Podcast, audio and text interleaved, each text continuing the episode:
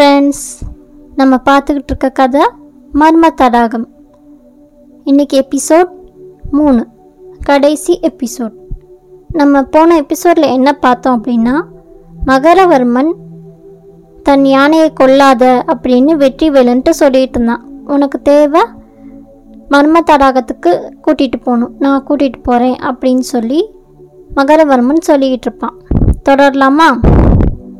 அதுக்கு வேலன் நான் மர்ம தடாகத்துக்கு மட்டும் போகணும்னு நினைக்கல. அரசரோட மகனையும் மகளையும் விடுவிச்சு கூட்டிட்டு போகணும்னு வந்திருக்கேன்னு சொன்னான்.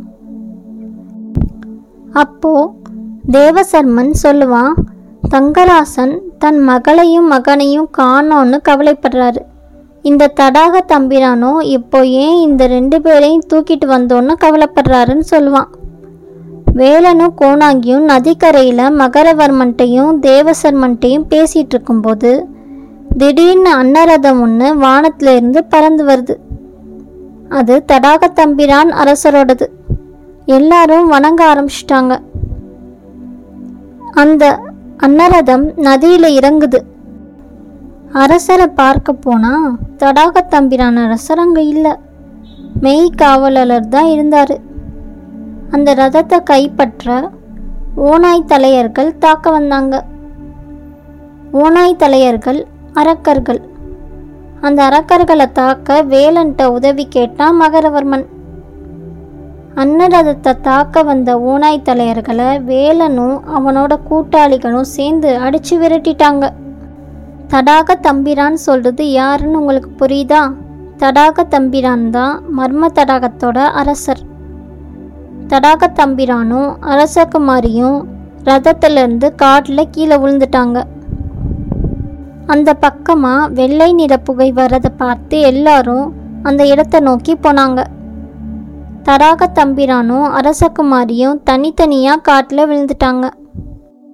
தடாக தம்பிரான் ராட்சசர்கள் இருக்கும் பகுதியில் கொதிக்கும் தண்ணீர் கொப்பரைக்குள்ளே விழுந்துட்டாரு. அவரை காப்பாற்ற கோணாங்கியும் மகரவர்மனும் வந்துட்டாங்க. அது கூடால ஓநாய் தலையர்கள் கூட்டமும் வந்துருச்சு.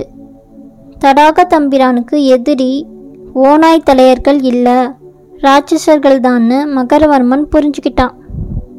எல்லாருமா சேர்ந்து ராட்சசர்களை சண்டை போட்டு விரட்டிட்டாங்க. தடாக தம்பிரான் தப்பிச்சிட்டாங்க. காட்டில் விழுந்து அரசகுமாரிய புலி துரத்துச்சு. அதை வேலன் பார்த்தான்.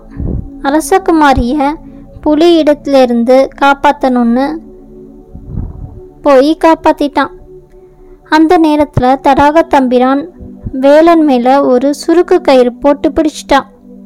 அரசகுமாரி தானாகவே போய் தடாக தம்பிரான்கிட்ட நின்னாங்க. தடாக தம்பிரான் அவளை யானை மேலே தூக்கி உட்கார வச்சிட்டாரு. அப்போ வேலன் மகரவர்மன்ட்ட கேட்குறான் அப்படின்னா அரசனோட புதல்வனையும் புதல்வியையும் திருடப்படலையா? மர்ம தடாகம்ன்றது வெறும் சொல் அவ்வளவுதானா? எல்லாமே விசித்திரமாயிருக்கே. மகரவர்மனோ நீங்கள் முதல்ல வந்து என் குதிரையில் உட்காருங்க. நம்ம மர்ம தடாகத்துக்கு போனதுக்கப்புறம் எல்லாத்தையும் விவரமாக பேசலான்னு சொன்னான்.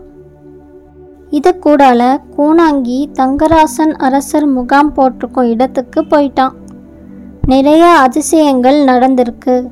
இப்போ எல்லாரும் மர்ம தடாகத்தை தேடி போயிருப்பாங்கன்னு சொன்னான். அப்போ ஓநாய் தலையர்கள் தடாக தம்பிரான் கூட்டத்தை தாக்க முயற்சி பண்ணுறாங்கன்றது கோணாங்கிக்கு தெரிய வருது. கோணாங்கியும் தங்கராசனும் சேர்ந்து மர்ம தடாகம் இருக்கிற இடத்த தேடி கிளம்புனாங்க. அவங்களுக்கு வழி தெரியாது. வழியில் தேவசர்மன் அதாவது வைத்தியன் வந்தான். அவன் வழி காட்டுறதா சொன்னான். அப்போதான் ஏன் தடாக தம்பிரானுக்கும் ஓநாய் தலையர்களுக்கும் சண்டை வருதுன்றத சொல்லிட்டு இருந்தான். தடாக தம்பிரானோட புதல்வி தாமரை விழியால் அவளை தன்னோட மகனுக்கு கல்யாணம் செய்ய இந்த ஓநாய் தலையர்களோட தலைவன் துடிக்கிறான். அப்படின்னு சொன்னான். இப்படி பேசிட்டு இருக்கும்போதே தேவசர்மனும் தங்கராசனும் கோணங்கியும் வேலனும் மற்ற எல்லாரும் மர்ம தடாகத்துக்கு வந்து சேர்ந்தாங்க. அந்த தடாகம் ரொம்ப பெருசு. அதை சுற்றி மலைகளும் காடுகளும் இருந்துச்சு. வெற்றிவேலன் தன்னோட கத்தியால் அந்த தடாகத்தோட நீரை கலக்கிட்டே இதுதானா அந்த மர்ம தடாகம் நான் என்னவோ ஏதோன்னு நினச்சேன். தடாக தம்பிரானும் அரசகுமாரியை பார்த்தான். அவளும் வேலன்ட்ட? இப்போ நாம் எல்லாரும் நண்பர்கள். நம் எதிரிகள் ஓனாய் தலையர்கள். நீங்கள் அந்த கூட்டத்தை அழித்து என் சகோதரனையும் தாமரை விழியாலையும் விடுவிச்சு கூட்டிட்டு வாங்கன்னு சொன்னான். அப்போது தராக தம்பிரான் வேலன்ட்ட நான் தங்கராசனோட மகளையும் மகனையும் கவர்ந்துட்டு வந்தது என் தவறு தான் மகரவர்மனை அனுப்பி அரசகுமாரனை மட்டும் பிடிச்சிட்டு வர சொன்னேன். அவனும் அரசகுமாரியையும் சேர்த்து கூட்டிட்டு வந்துட்டான்.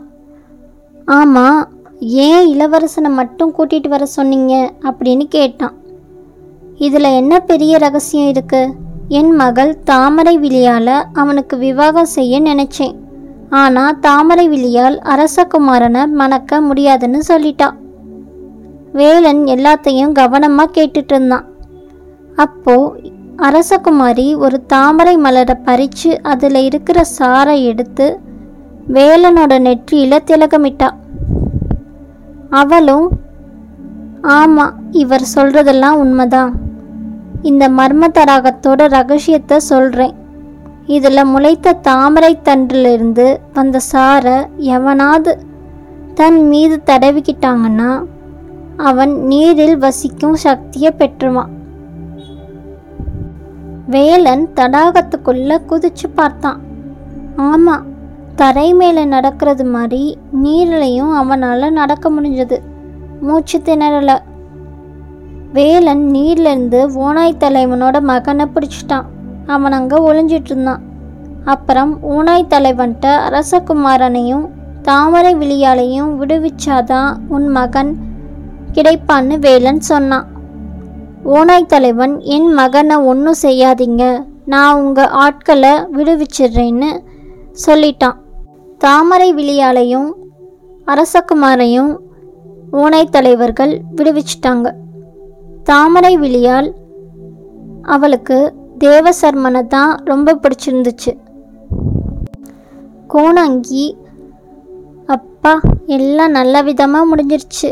தாமரை விழியால் தேவசர்மனை மணப்பது உறுதியாகிடுச்சு இனி அரசகுமாரியோட விவாகம்னு சொன்னான் தங்கராசன் வேலனை பார்த்து நான் என் மகளையும் மகளையும் கண்டுபிடிச்சு கொடுக்குறவங்களுக்கு என் நாட்டோட பாதியை கொடுப்பதோட என் மகளையும் கல்யாணம் செஞ்சு தருவேன்னு அறிவித்தேன் வெற்றிவேலன் இந்த வேலையை செஞ்சு முடிச்சிட்டனால அவனுக்கு என் நாட்டோட பாதியை கொடுத்து என் மகளையும் அவனுக்கு கல்யாணம் செஞ்சு வைக்க போகிறேன் அப்படின்னு சொல்லுவார்.